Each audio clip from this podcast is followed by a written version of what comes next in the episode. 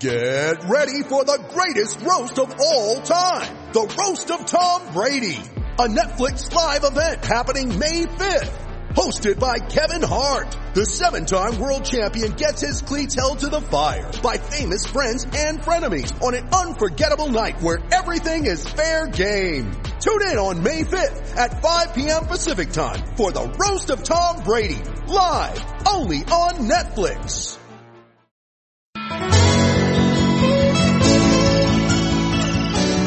Hey everybody, this is Evan Lazar, and you are listening to the Patriots Beat podcast, powered by the C L M S Media Podcast Network.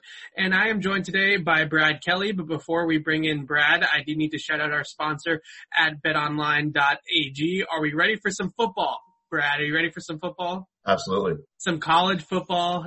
Heading into the bowl season, and there are some big matchups this weekend. N F L regular season is finishing up, with the playoff picture becoming clearer. There is only one place that has you covered and one place we trust, betonline.ag. Sign up today for a free account at betonline.ag and use the promo code C L M S fifty for your fifty percent welcome bonus. And now I'm going to bring in my guest, Brad Kelly. You all know him. I don't need no introductions.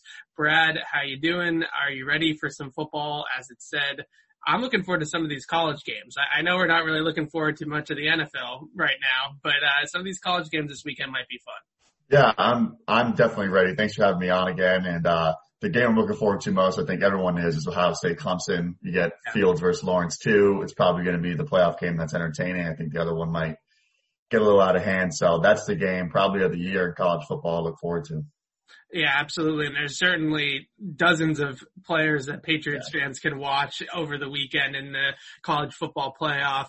It was disappointing to see Kyle Trask's performance last night, to say the least. We're taping this on Thursday.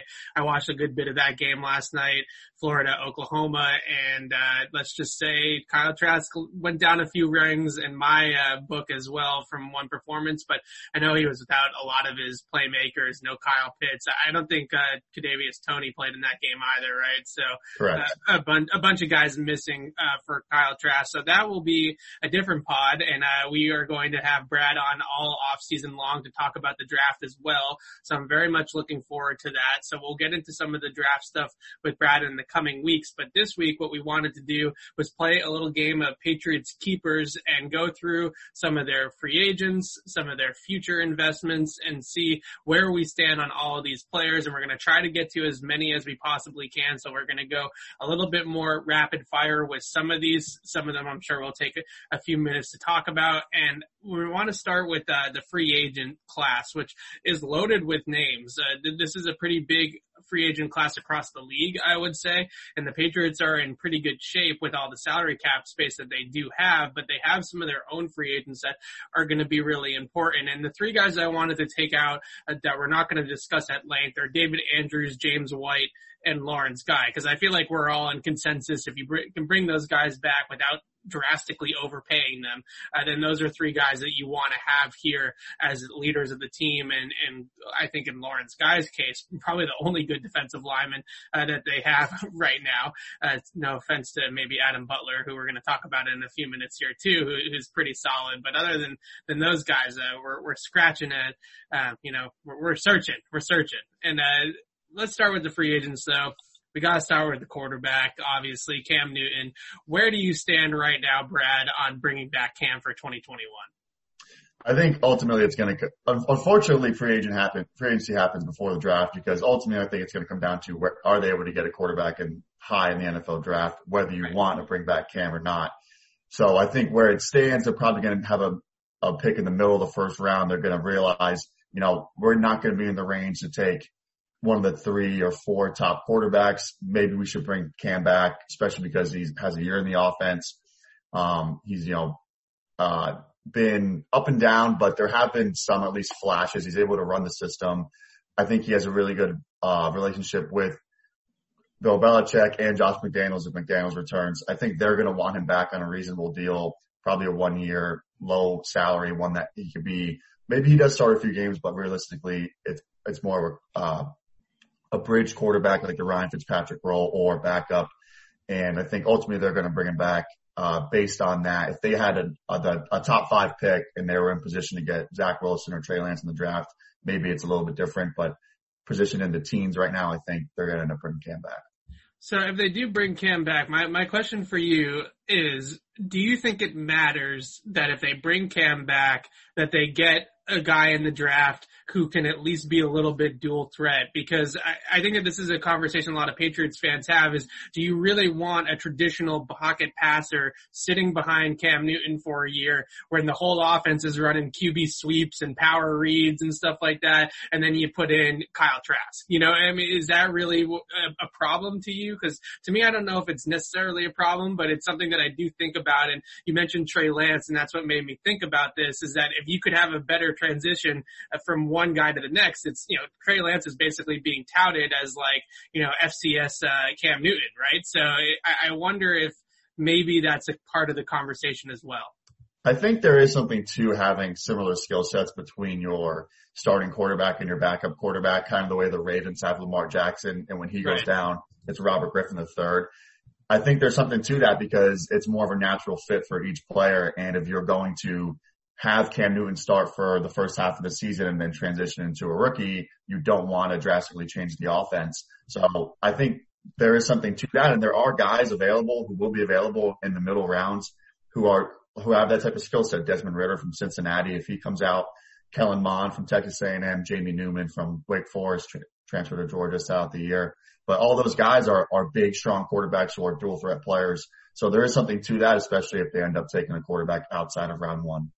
Yeah, I, I agree there is something to that, and I, I'm not the biggest Trey Lance guy so far out of what I've seen. I mean, he's obviously super talented, uh, but his accuracy does worry me, but it, it is an intriguing option uh, to, if they want to have a mobile quarterback, if they want to be an offense that's dual threat like that, to bring him in and put him with Cam as a mentor is pretty much as perfect as you can get in terms of a transition.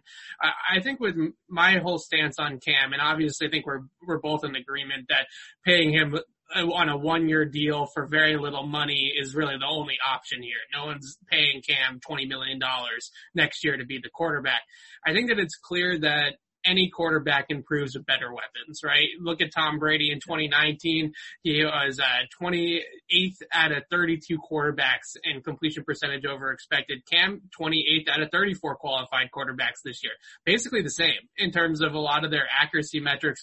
And we obviously know that Brady is now a top five quarterback in the league again in Tampa Bay, or top eight, or wherever you want to put him. Sorry, I know this is uh, not exactly what we want to be talking about right now. But with that being said, my biggest worry about Cam is that can the scope of their passing offense expand with him at quarterback, and maybe a whole season, off season in the playbook and, you know, everything kind of improving around him, they can open up the passing game a little bit more.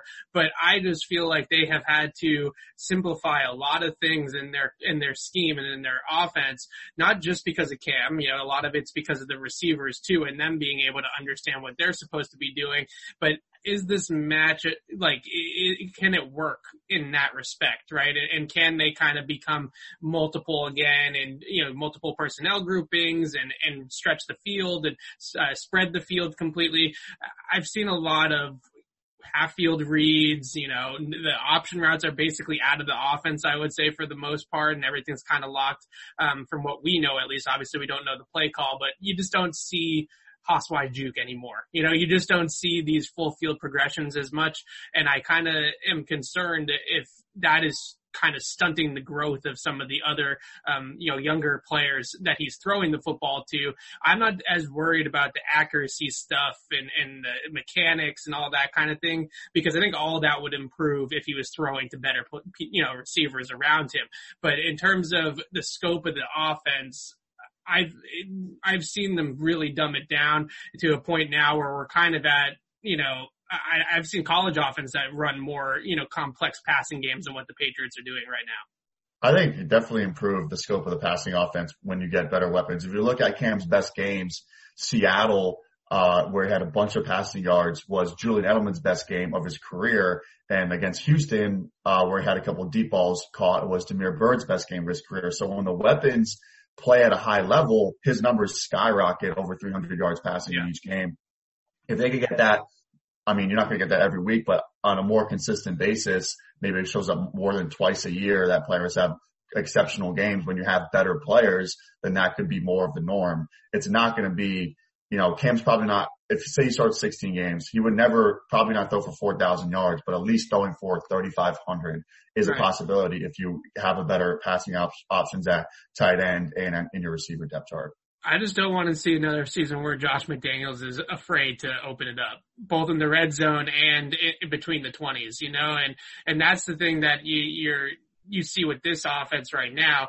And again, it's not just the quarterback, it's everybody, but I think the quarterback shares in, in that as well. And that is inside the five, they don't want to throw the football. You know, they don't want to throw the football down by the goal line. They don't want to open it up really on third down. They're running half field reads. They're running three guys on one side of the field and having Cam just sort of, you know, re- read that one element of the field, and everything is super condensed. And a lot of that is because they don't have the speed to stretch the field and stretch the defenses and stretch zones and stuff like that. But I, I wonder how, how complex, how broad can they make their passing game uh, with Cam as the quarterback? And I would worry more about that than, than some of the other things that, you know, Patriots fans on Twitter screaming that he, you know, dirt and throws every ball in the dirt or, or whatever. I mean, that's obviously just uh, ridiculous. All right, let, let's move on to the next guy here.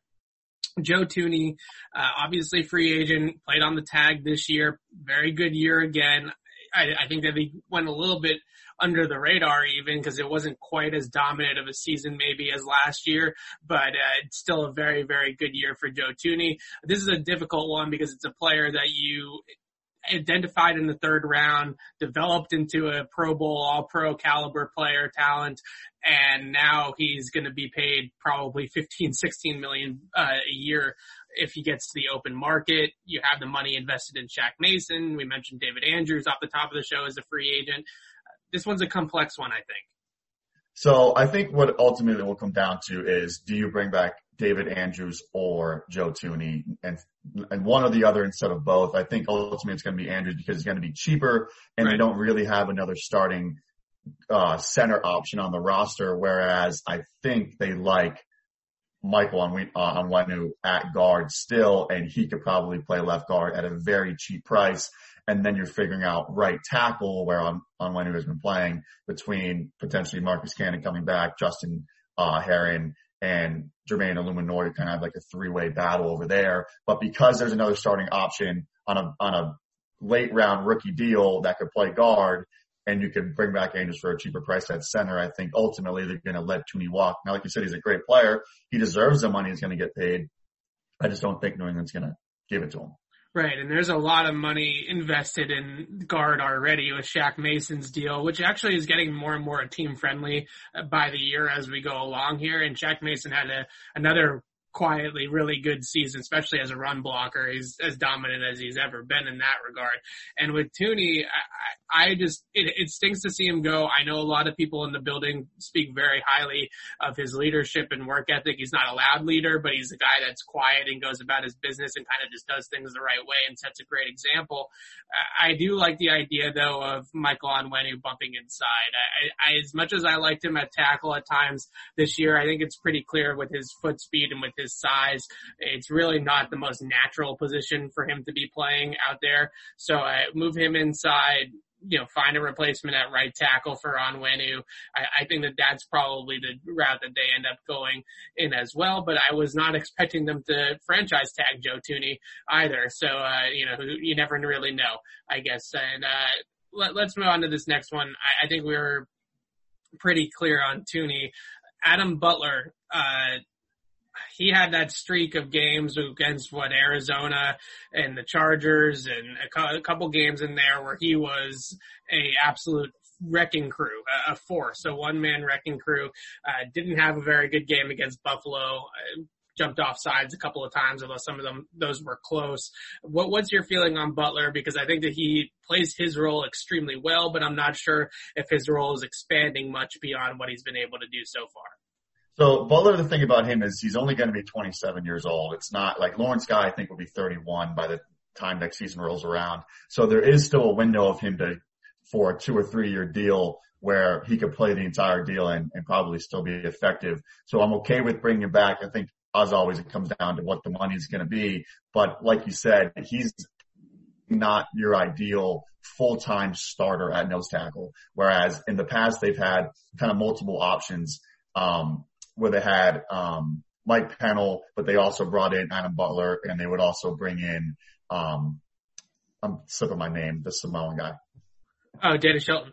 Uh, Danny Shelton. So like they also have a big rotation of it. So I think that's where you want Adam Butler to be, but he right now is really the only good option you have. So if you can bring him back, you still have to kind of fortify that position and, and reduce his role from what it is. But there is a window, like I said, with his age that he could get a two to three year deal and still be effective.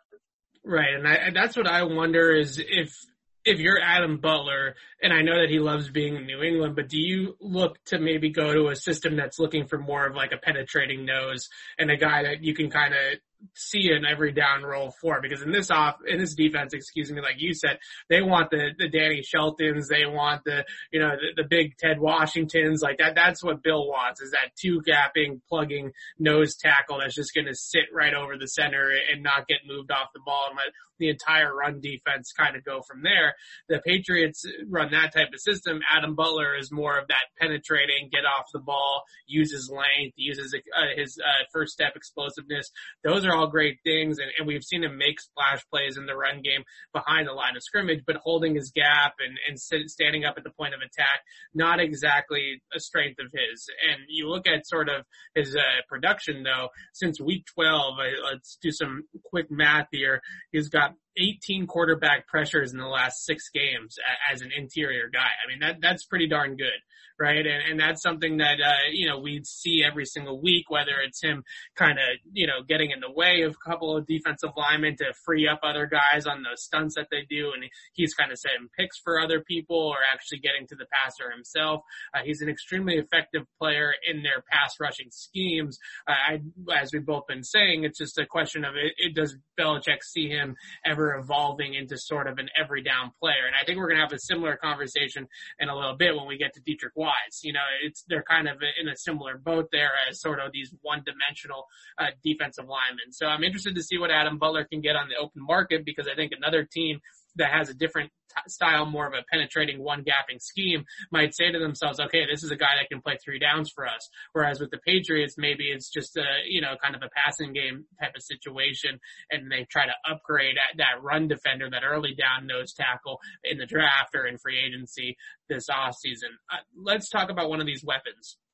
And Damiere Byrd has had a very interesting season, I would say, because He, I thought he played well early on in the year. I thought he played well for most of the season. The last couple of weeks, obviously, with the bad drop against Buffalo on the trick pass, it sort of waned a little bit. What are your feelings on him? Because I, I think the biggest question is, is, is he enough of an upgrade over, let's say, like a Philip Dorsett, that you are willing to, you know, bring him back next season? So Damiere Byrd, like you said, I think he was actually really good early on in the season, getting open a lot and just not really getting the ball targeted Uh, to him, yeah. And his production wasn't huge, but it has popped, uh, kind of in the, in the middle of the season. It has, and this is actually his most productive year. Now, from his perspective, he's going to be twenty-eight years old at the start of next season. He's coming off his most productive season. This is, and he's never had a big payday. This is kind of his opportunity, you would think, in the offseason to get a two year, four to five million dollar deal. I don't think New England is going to want to give him that, because he is kind of in that range where if you do upgrade wide receiver in free agency from a player from another team or it, early on in the draft, he's now kind of your fourth to fifth option. And can you justify paying your fifth wide receiver option two million dollars? I don't, and I think if New England does bring him back, they're going to want to give him a contract that's easy to cut. Not a lot of dead money, not a lot of guaranteed money, because he would likely be in a competition at, near the bottom of the roster. So I don't think it's going to, I don't think that marriage works from Damiere Byrd's perspective. I wouldn't want to sign that type of deal, but from New England's perspective, that's the only type of deal I would want to bring him back on. So I don't know if the marriage is going to work. He's been a solid player this year. I just don't, I think the, the, the time is just kind of run out on, on his time here. Yeah, forty-six catches for five hundred ninety-seven yards, the one touchdown on the bomb uh, against Houston. But I felt like he was open more than that for touchdowns, especially early on in the season. I wonder you know, sometimes when you see guys open deep like that and they don't get targeted, you sort of wonder maybe if it's like a catch point thing that the quarterback's not confident that he's going to, you know, kind of go up there and, and body somebody at the catch point at only five nine, one eighty, and that's what he's listed at. I think he might even be smaller than that. That that might be a reason why Cam was a little bit reluctant in pulling the trigger sometimes down the field. Other times I think it was just, you know, Cam missing him and or, or not seeing him, or it wasn't the first read in the progression or, or something like that. That. I think he's done a really nice job, though, and, and I would be inclined to bring him back as well in that Dorsett type role, maybe as a little bit of an upgrade on Dorsett. I think Damiere Byrd can do a little bit more. I think he's a little bit looser and, and can run a little bit more on the underneath patterns than a guy like Dorsett could. Dorsett was really a vertical receiver to me. I think Damiere Byrd can get open on the slant. He can uh, run a shallow cross. You know, he can do some things that are a little bit more, uh, a little bit more of an expanded route tree, I, I would say, than a guy like Dorsett. So I do think they found what they wanted out of Damiere Byrd. He was just in the wrong spot in the pecking order uh, on the hierarchy of their depth chart. If he was their third guy on the depth chart and they had Jakobi Meyers as a two or something like that and uh, a true number one, then I think we'd be having a different conversation in terms of Damiere Byrd's production. It would look great that, that he had forty-six catches and almost six hundred yards. So uh, a very interesting one for him as well, because uh, I am interested to see how much the team values that specific role in their offense. And like you said, Brad, do they feel like they can get a guy for significantly cheaper to do, the, you know, relatively the same thing? And maybe they can, uh, but then I do think you were, you wonder if you run into more of like a Philip Dorsett situation where you kind of have a one trick pony at that position instead of somebody like Damiere Byrd who can maybe open it up just a, a tad more. Let's, uh, up next, uh, here, let's move on to one of the veteran players that, uh, really interests me this offseason, if he's going to retire even, is, uh, Jason McCourty, who, uh, I think Jason McCourty is, uh, some Patriots fans have definitely soured on him very quickly. I, I don't know what your thoughts are on him, Brad, but he's, he's kind of serviceable, but he's obviously not an impact player. So I think I would be in that camp that have kind of soured on him in the past year. And really, I don't think it's any fault of his own other than the fact that he's now, I think, thirty-three years old. And for a lot of corners, some corners retire at thirty-one. Terrell Rivers was out of the game at thirty-one years old. That's kind of what happens in the early thirties at the position. Last year, he went from giving up zero touchdowns and less than ten yards a catch to this year giving up fifteen yards per catch and five touchdowns with no interceptions. So his production hasn't been there. He's been thrown into a few games uh, as a boundary starting corner role where, uh, because of injuries, and that's been, that's a little unfair to him. He should be in more of a complementary role, probably maybe playing inside, kind of depending on the matchup if you get the particular matchup for him. But I think as far as you look at the depth of the, of the position with the Patriots, you, who knows what they do with Gilmore and J C. Jackson, but even beyond them, you have Jonathan Jones, Miles Bryant has popped as an undrafted free agent rookie. I think as far as the depth goes, they can sustain the loss of Jason McCourty. I would want him to retire. I don't want him to play for another team because though he's only been here for three years, the fact that he's Devin's twin and it kind of feels like he's always, he's always kind of been a Patriot or a Patriot favorite. I don't want him to like play for another team. I'd just rather see him retire, and I can remember the fond days and that play in the Super Bowl, and I don't have to see him play for the Jets next year on a, on a cheap deal. Right, and when you look at cornerbacks specifically, I feel like when guys are in the vicinity of the pass but never actually breaking any passes up or intercepting any passes, that usually hints to maybe they've lost a, a half a step. I, I don't think, I think he can run with guys still, but he just isn't making those kind of explosive finishes on the ball.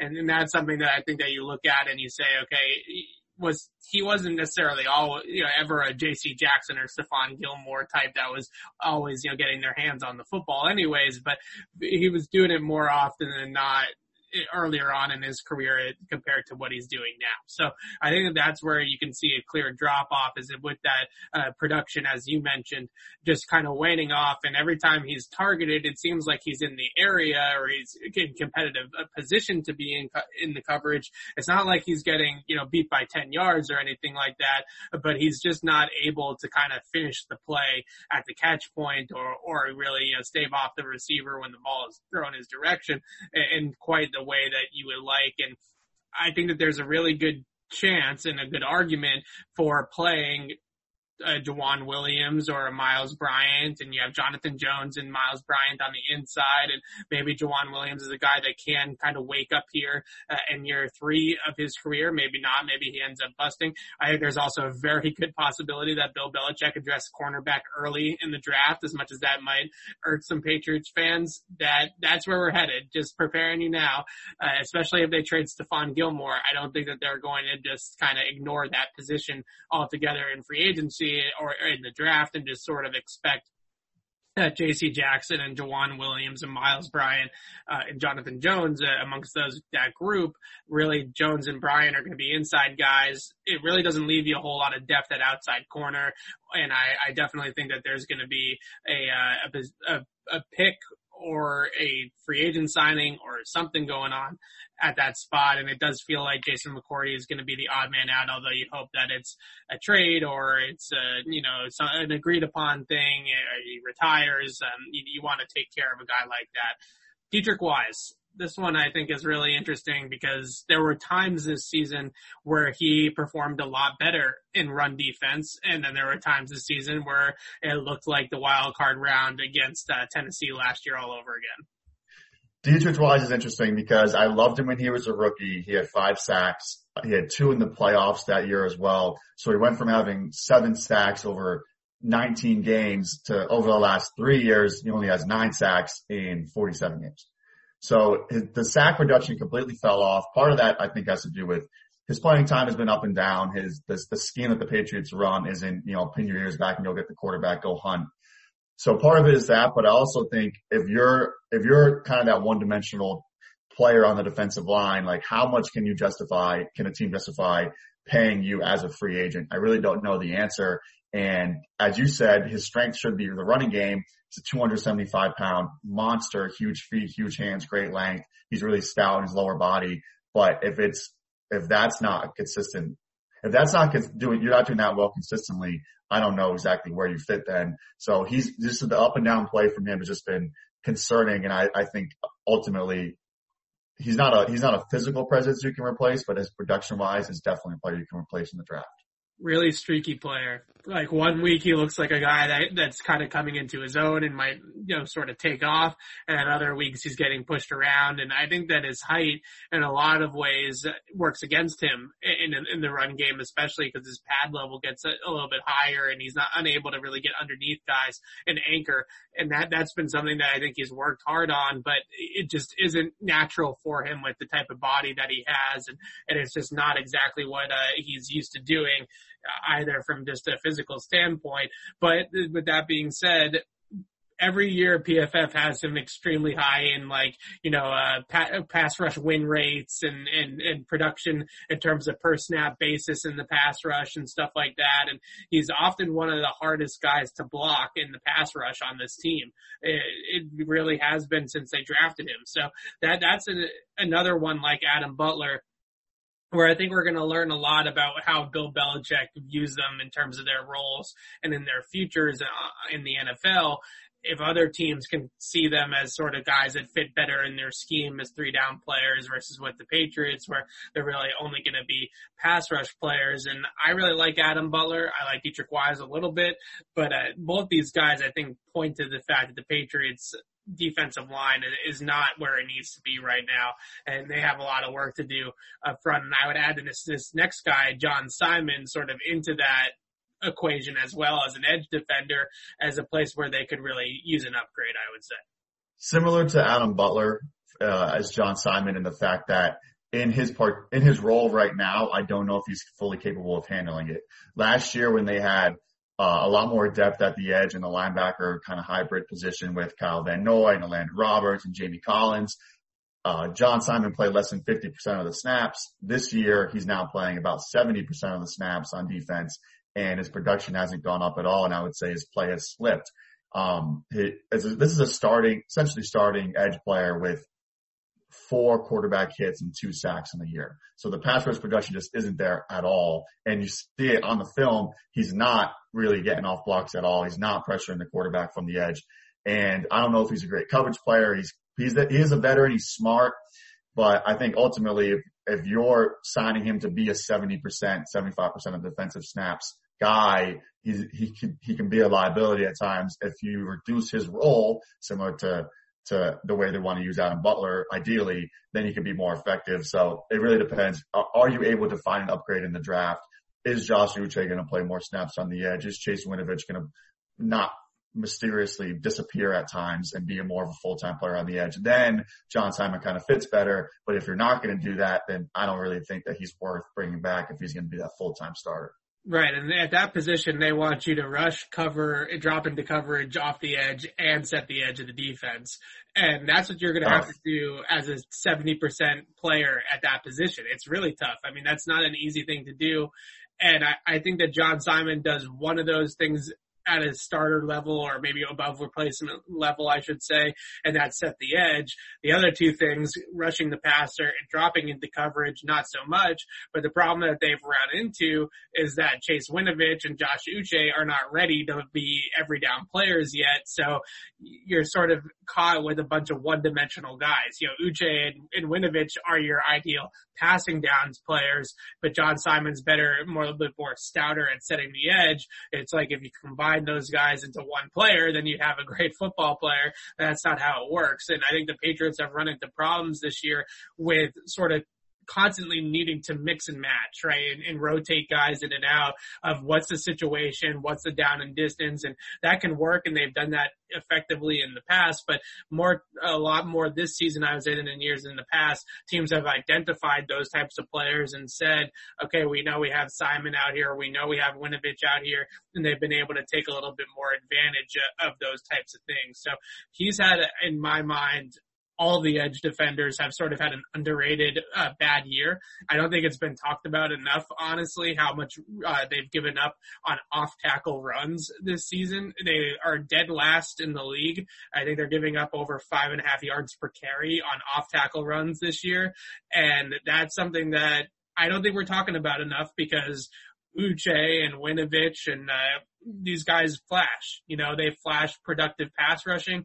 Uh, Uche it can play well in space, uh, but they have not found a guy that can firmly set an edge and do a couple of the other things at least decently well, and that's not John Simon.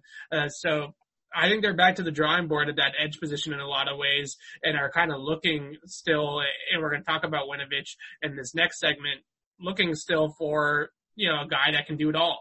Uh, Kyle Van Noy, who, who can basically be on the field all the time. I, they haven't found one of those guys out of these last couple of draft classes yet. So I, again, it, it wouldn't shock me if they, if they take another guy, another line, you know, linebacker hybrid at some point in the draft and, and kind of add them to the pile as well, because Anfernee Jennings has not looked good at all uh, out there. I would say he's a rookie, so I don't want to, you know, give up on him quite yet. But that's a position that really needs to be better than, than it was this year, significantly better, especially for the type of defense that they want to run against, against the run. They want the setting the edge is basically the most important part of their run defense, and they have been terrible at it all year long. So that that's going to be a, a big one that I'm going to be monitoring. All right, let's get into some of these future investments, as I'm calling them. These are guys that are under contract. They're not un, unrestricted free agents like the group that we just talked about, but have uncertain futures. So that that's definitely the case. Let's start with the big name at the top. I think it's Stephon Gilmore is probably the biggest domino to fall this offseason. I put up those stats. I saw you, uh, you saw them about J C. Jackson with and without Stephon Gilmore. J C. Jackson's numbers, uh, I believe it's nine point two yards per target without Stephon Gilmore and two point seven yards per target with Stephon Gilmore. So a big difference in production for J C when he has to go up to that number one cornerback spot. Now, granted, two of those games were against Stephon Diggs. He's one of the best receivers in the league, but Gilmore, don't take him for granted. I, he's as good as it gets at that position, and they need a guy like that if they're going to continue to run so much man coverage. Listen, we need both of them. Uh, I shouldn't say we. The Patriots need both of them. It's not – here's the thing. Everything that we've talked about to this point, like, you know, setting the edge and, and allowing five yards per rush, all that type of stuff is, is great. It doesn't matter when you give up a sixty-yard touchdown or a forty-yard touchdown through the air. You know what I mean? You can't – all that stuff matters, obviously, for a successful football team, but pass coverage and explosive passing plays is what is the is the number one weapon for an offense and for an offense and preventing it for a defense. So you can't have a corner out there that's a liability at all, or safety when it comes to the passing game. And currently, when J C. Jackson is the number one corner, he is a liability. When he's the number two corner, he's the best number two corner in football. Stephon Gilmore can handle those number one receivers. He's proven that for years and years now. You need both of them. They they co- complement each other, and you stop explosive passing plays, which is the most important part about playing defense. So if you're going to have success in the N F L, you need two legitimate starting boundary corners, and the Patriots have them. Bring them back. I don't care what the price tag is.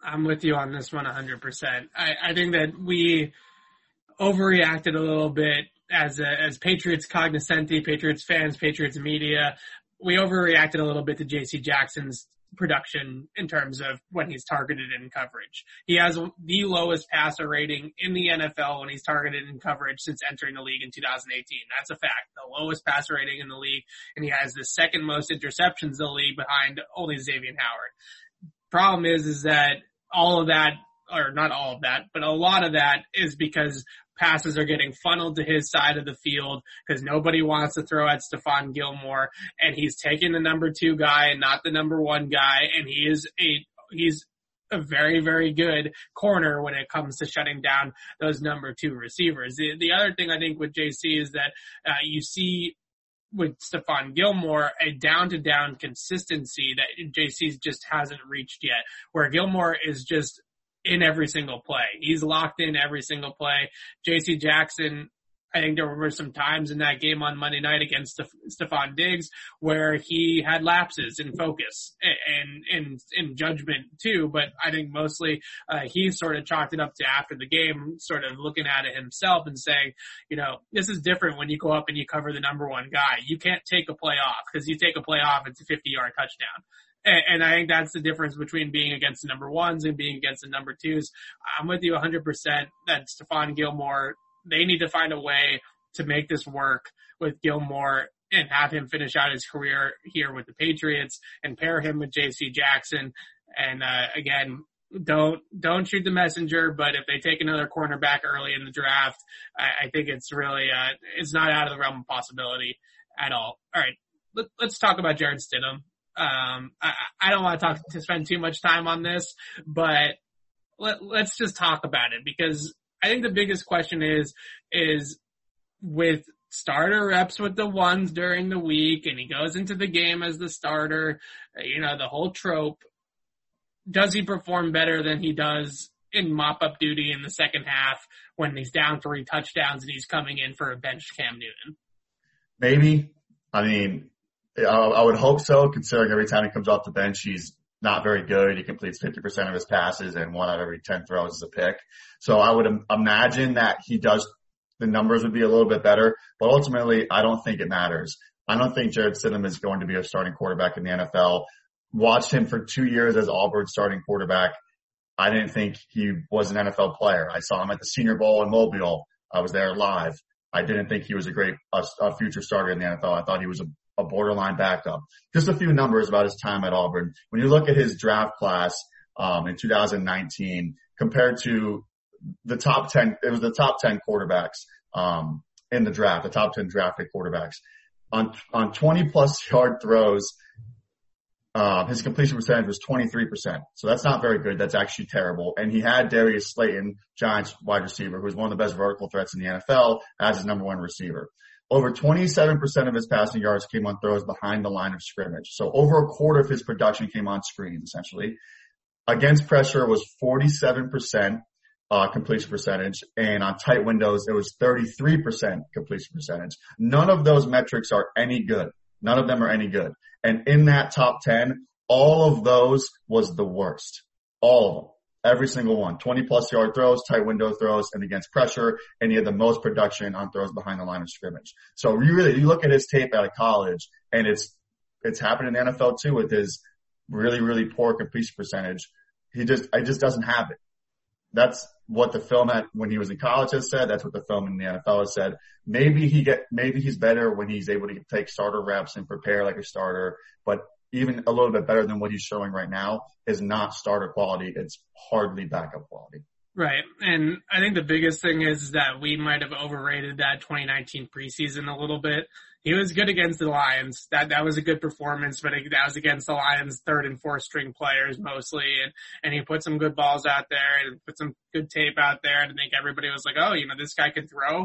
Uh, he's got a nice arm. He's got some good downfield ball placement in, on some of these throws. But really, look at that preseason. He took ten sacks that preseason. He had six turnover-worthy plays. I don't know if he threw any. I think he threw one or two interceptions, and he had four on top of that that are uh, turnover-worthy by P F F. He's been a turnover Over-prone sack machine pretty much his entire career, whether it's in the preseason, uh, in training camp when I see him at, at camp, or in uh, these games that he gets in in the regular season. And then on top of all of that, there were opportunities, I thought, to throw the ball down the field on Monday night against Buffalo where he looked a little bit trigger shot, like he didn't want to rip it. And if you're going to, if your whole thing is that, oh, this guy's got real arm talent, you know, he can actually throw the football down the field and has a, some juice and some zip on his passes, but he's not willing to leave the pocket and then throw to Jakobi Meyers, who's wide open with his hands up in the air, jumping up and down, you know, down the field while he's on the move. And he said he takes a sack. And we won't even get into the fact that he left a clean pocket on that play. Just after he left the pocket, Jakobi Meyers is open on his side of the field. It's not like we're asking him to make a cross-field throw or something like that. It's on his side of the field. That's a throw that, based off of everything that we've talked about, about his arm talent and his physical tools, that Jared Stidham should be able to make and should be pulling the trigger on if he does have the arm that everybody wants to tout him at, have as having, and he didn't do it. And then I think there was a throw earlier in the game that worried me even more, uh, was that throw to Jakobi Meyers uh, that Levi Wallace broke. broke up, where Levi Wallace, if you watch it, is sitting on a dig route the entire play, literally from start to finish. He's got his inside shade to begin with, and then he's kind of creeping up. He doesn't even backpedal. You know, he doesn't even respect the fact that Jakobi Meyers is going to get up the field, and Jared Stidham throws it anyway into the leverage and almost gets it picked off. And if you, six the other way. Yeah, and if you look at the other side of the field, Damiere Byrd is winning on a slant route or kind of like a glance route against an outside leverage corner, and just any sort of nuanced quarterback would have seen pre-snap that these two quarterback alignments, one is a good idea to, for me to throw at, and one's a bad idea for me to throw at, and Stidham threw at the bad one. And a lot of reads, I think I get caught up in it too a lot of, a lot of the time of like reading coverage rotations and, oh, you know, he, he read the safety rotation here and he hit the guy on, you know, against the rotation, this, that, the other thing. Sometimes you just got to throw off leverage, right? And I think time and time again, Jared Stidham does not do that. He, I don't think he understands the concept of leverage and, and, and where to throw the football in terms of, you know, ball placement, actual ball placement. We're not talking about catchable. We're talking about is Is it on the right hip or the left hip? Is it inside leveraged or outside leverage route? And that is time and time again why you see Jared Stidham throw interceptions. Is not a lot of his interceptions are not boneheaded decisions where he's kind of chucking a ball up and and you know kind of arm punting it down the field. Most of his interceptions are the fact are because he's throwing the ball uh, poorly into an, a receiver that is either winning against leverage or not, and, and that's sort of a thing that. Uh, I don't know if he fix, you know, I, I don't know if that's, that's immediately fixable. So I, I'm right there with you. I can't believe that we're even talking about Jared Stidham as a, a future starter for the Patriots. I think this is a non-starter from the beginning when they drafted him. And uh, I talked myself into, because I always do this, and we're going to talk about the next guy that I talked myself into a little bit as well. And I always do this. Whenever Bill Belichick drafts somebody, I say, oh, you know, Bill must know something. He must know something that we don't about this kid.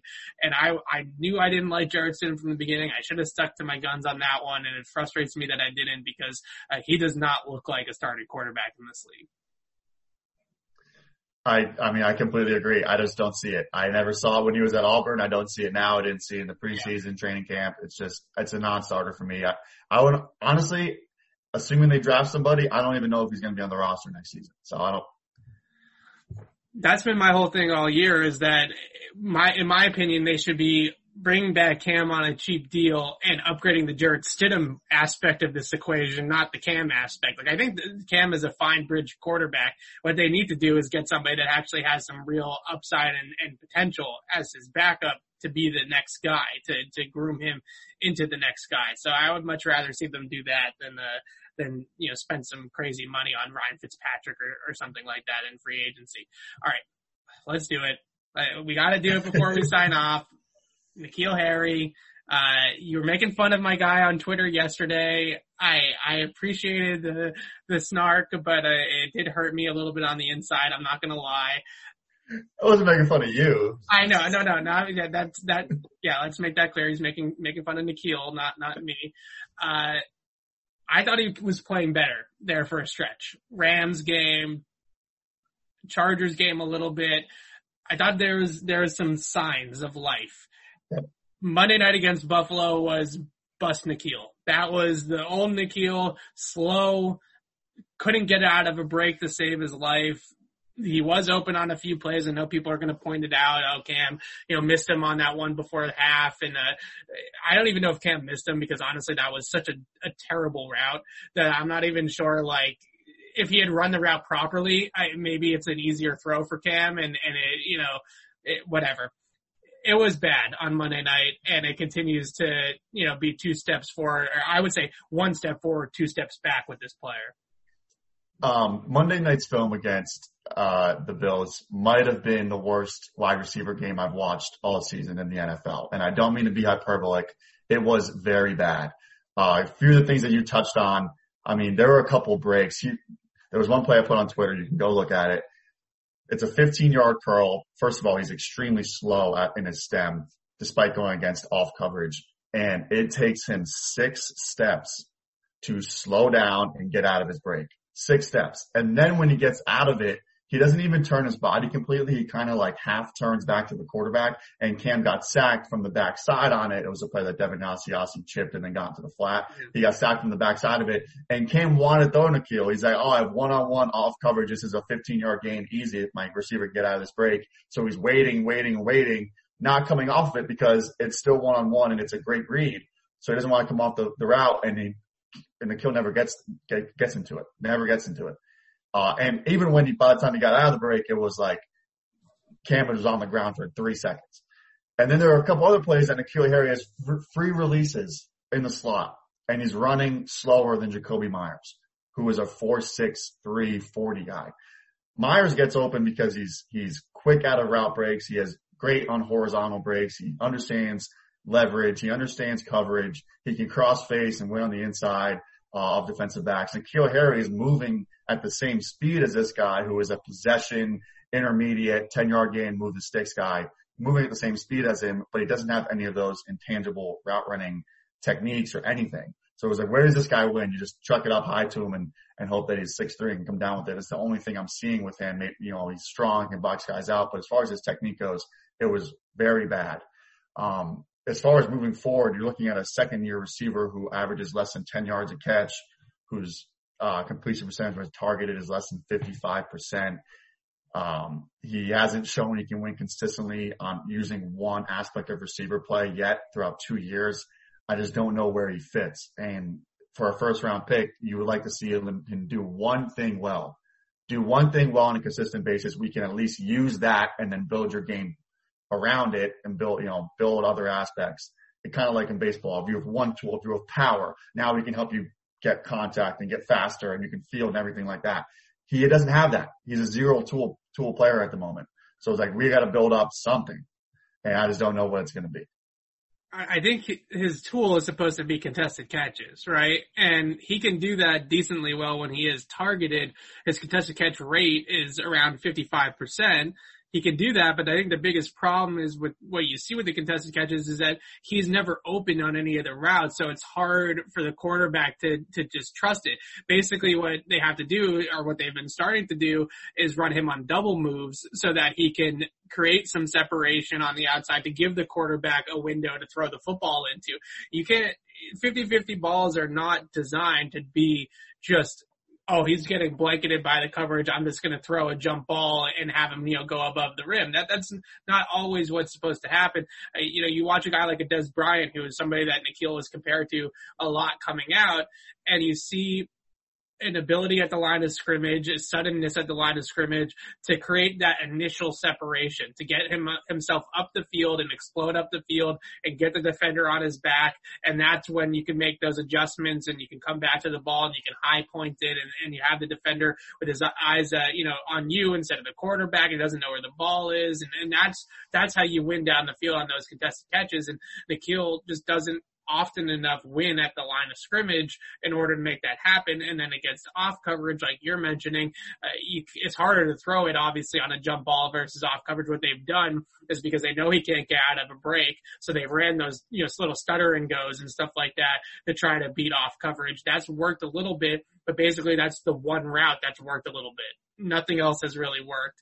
They moved him inside. Uh, I think that's sort of a start to something, and then It, it ends up not being a start to something. I put that play up on Twitter. Uh, that first third down of the game, he's the uh, the outside slot receiver running the vertical route on the dagger concept, and he's just, like you said, he's running at the same speed as Jakobi Meyers, and he's just not testing the coverage down the field, and it just it doesn't open anything up underneath him. You know, the, the clear out does not clear anybody out because he's running it so slow. Uh, that that's a big problem in their offense right now. I agree, is that without that clear out route taking every, uh, at least somebody vertically up the field, everybody's just sitting on on, you know, uh, Damiere Byrd's dig route and then the stick route at the, uh, for Jakobi Meyers underneath it is just everybody's all over it because N'Keal Harry's route is a non-threat. It's just a non-threat up the field. That that was a really disappointing performance because I thought he had looked a little bit faster. I thought that he looked a little bit more confident out there in the, in the uh, weeks before that, but it didn't, it didn't happen for him against Buffalo. That, that was a, a disaster of a game. It, it, like you said, I think there were flashes against the Rams. He had that stutter and go. He high pointed the ball. He had ran another stutter and go. It should have been pass interference. It went uncalled, but there were those like two flashes where it's like, you know, maybe this could be something to build on. They didn't go back to it. And like you said, he just doesn't have the speed. He ran four five two at the, at the N F L combine, which is fast enough for a receiver of his size. You would think that defense is saying this guy is six three, two twenty. Runs four five, low four fives. He should be a vertical threat. Let's, you know, we have to game plan for that, but they're not respecting it. And like you said, it's affecting the intermediate and underneath concepts of the offense because he's not a, a threat vertically. The guy who in the N F L right now, who really, I think is N'Keal Harry's best case scenario right now is Mike Williams of the Chargers, because yeah. he is another low four five guy, big, big body, but his contested catch Uh, ability is just out of this world, but it's also high points. It's when a guy's on his hip. It's along the boundary. It's, it's getting horizontal. His catch radius is just so expanded that defenses have to respect it. And then they're now pushing vertical on him and allowing Keenan Allen to get underneath. Maybe that could be what the Patriots have with Harry and Myers on a, maybe a slightly smaller scale, but it has to come from N'Keal Harry winning more consistently, at least gaining enough separation, learning how to use his hands to create separation late in the catch process. Small things like that that Mike Williams does that N'Keal Harry has to, has to adopt and, and, and put on tape to get defenses to now respect his ability to get vertical and still be able to win when they're, when they're, you know, respecting your ability down the field. Yeah, there was also that play at the, uh, towards the end of the game with Jared Stidham at quarterback where Tre'Davious White broke up that pass and you just see N'Keal Harry's route just, uh, it was a little in cut and he just drifts it, you know, three or four yards up the field from where it's supposed to be. And Tre'Davious White almost picked that one off too. And I, at first I was going to be, you know, blame Jared Stidham for even throwing the football. And then I watched it again and I was like, this is just a terrible route. You know, this is, this is just a route that, that doesn't give the quarterback any chance. If he can cross face there, then maybe, you know, that's a much better throw where the ball is placed, but it just, it had no chance because anytime that they asked N'Keal Harry, and I think a lot of things that I've posted on Twitter of Nikhil getting open are routes that do not take very much break. You know, it, it's a vertical route. It's a double move. It's a seam. It's a, it's a, you know, some sort of stretch, you know, stretching the field vertically type of route, and you're not getting into those quick breaks at the top of the route where you need to do any of that sort of stuff because he is just currently not capable of doing it. So it's a, it's been disappointing to see. We obviously know that they missed on the pick compared to the other guys that they could have had in that position. We don't need to revisit that conversation. And, uh, yeah, Uh, yeah, I, Brad likes to put the D K Metcalf jersey right below the Patriots flag just to be like, I told you so. I told... yeah, exactly. Uh, we don't have to revisit that every single time we talk about N'Keal Harry, but I would just, I wish that he had built on some of the things that we were seeing against the Rams, against the Chargers, because it looked like he was at least finding a way to just be somewhat, uh, you know, serviceable out there. It's finding a way to be somewhat of a, of a role player in this offense, uh, using his body, using his size. It just, it just didn't happen. And even if he catches those passes, you know, there was that one where the pressure came, Dalton Keene lost in pass protection. He was open on like a, a slant or a dig route. Okay, it's a twelve-yard catch. Maybe the one before the half is like a fifteen-yard catch at best. And, and you know, we're talking about two catches for forty yards. We're not talking about, you know, six catches for one ten, right? And that, that's the thing, is that we can, we can talk about those plays where he does win, uh, but it's just not happening anywhere nearly uh, consistent enough. All right. We talked about a lot of names, uh, in the show. I, I did leave some of the names off because we, uh, we ran long per usual. Um, we'll have Brad on again very, very soon to break down uh, the rest of this list. I think of most of these guys, Sony Michel, Isaiah Wynn, Chase Winovich, I think those three players are going to be around for a little while longer. Not a situation where they're going to cut them or anything like that. Juwan Williams, that one I'm not so sure about. Uh, we'll see what happens there. Uh, Bill Belichick's comments yesterday were very telling. You know, Juwan's role will be up to Juwan. Kind of sounds like Juwan Williams uh, is not doing what he needs to do behind the scenes uh, to carve out a bigger role. So that's everything you sort of need to know there from the head coach. Brad, we are going to be doing our draft stuff together. Please tell everybody where they can follow you and uh, where they can uh, read your stuff and all that kind of stuff as well. Uh, so it's at Brad Kelly seventeen on Twitter, K E L L Y. Uh, write for a few different websites, pretty much all of them are self, um, starters, uh, on, on my own. Um, they're all, all on my Twitter page. You can see them in, in my Twitter bio. And I also run a YouTube channel. I do a ton of draft, N F L draft stuff, audio breakdowns, film, uh, type of, all that type of stuff. And a lot of it, a lot of the stuff that I've done recently is potential Patriot Uh, targets, guys like Devontae Smith and Jalen Waddle and Kyle Pitts, um, you know, receivers, tight ends, quarterbacks, Mac Jones, Kyle Trask, all the top quarterbacks. So you can see a lot of, learn a lot about their skill set because hopefully one of them is a future Patriot. That would be nice. I, I would definitely love to see the Patriots actually recognize the fact that they that they are so lacking in pass catchers in the pass catching department that they actually go out there and, and get a legitimate Kyle Pitts, Jalen Waddle type of guy, uh, because uh, it's just clear as day when you watch football, and, and they played on Monday night this past week, so I watched all the games on Thursday and Friday and Sunday and Saturday or whatever the schedule was, I, I forget, and you just watch across the league how much more explosive and more threatening and just better all of these receivers are on these other teams, and you just scratch your head and you're like, how do the Patriots not have at least one of these guys on their roster? You know, it's really kind of remarkable, not just looking at the draft misses and stuff like that, but just remarkable that they haven't just stumbled in to one of these guys, you know, a, a Tim Patrick, for example. Like, how, how did they not just kind of find one of those dudes? And maybe Jakobi Meyers is sort of the guy that they did find,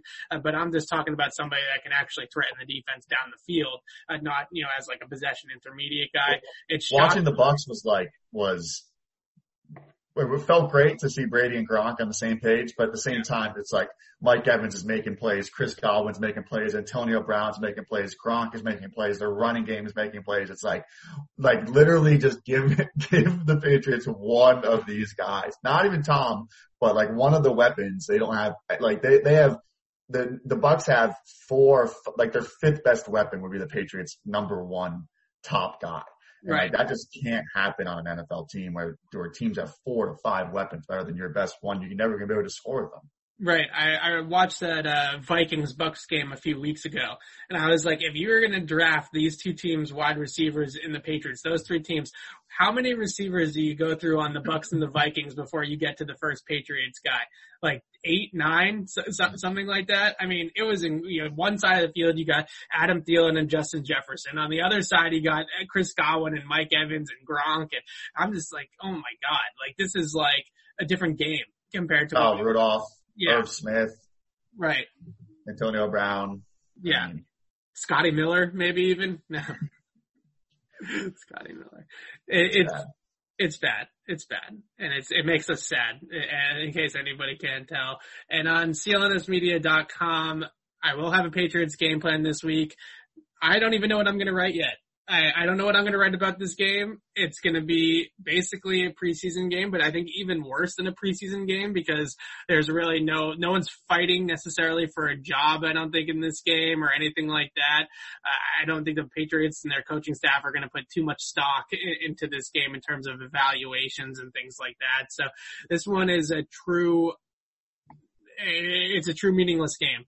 And, and that's hard to say for an N F L regular season game, but that's exactly where we're at. It's truly meaningless, and I don't even think we can take much away from an evaluation standpoint from anything that happens on Sunday. And the Patriots, it looks like, are going to rest a whole lot of their veteran players as well. I would not expect that we're going to see David Andrews or Shaq Mason or Devin McCourty in this game.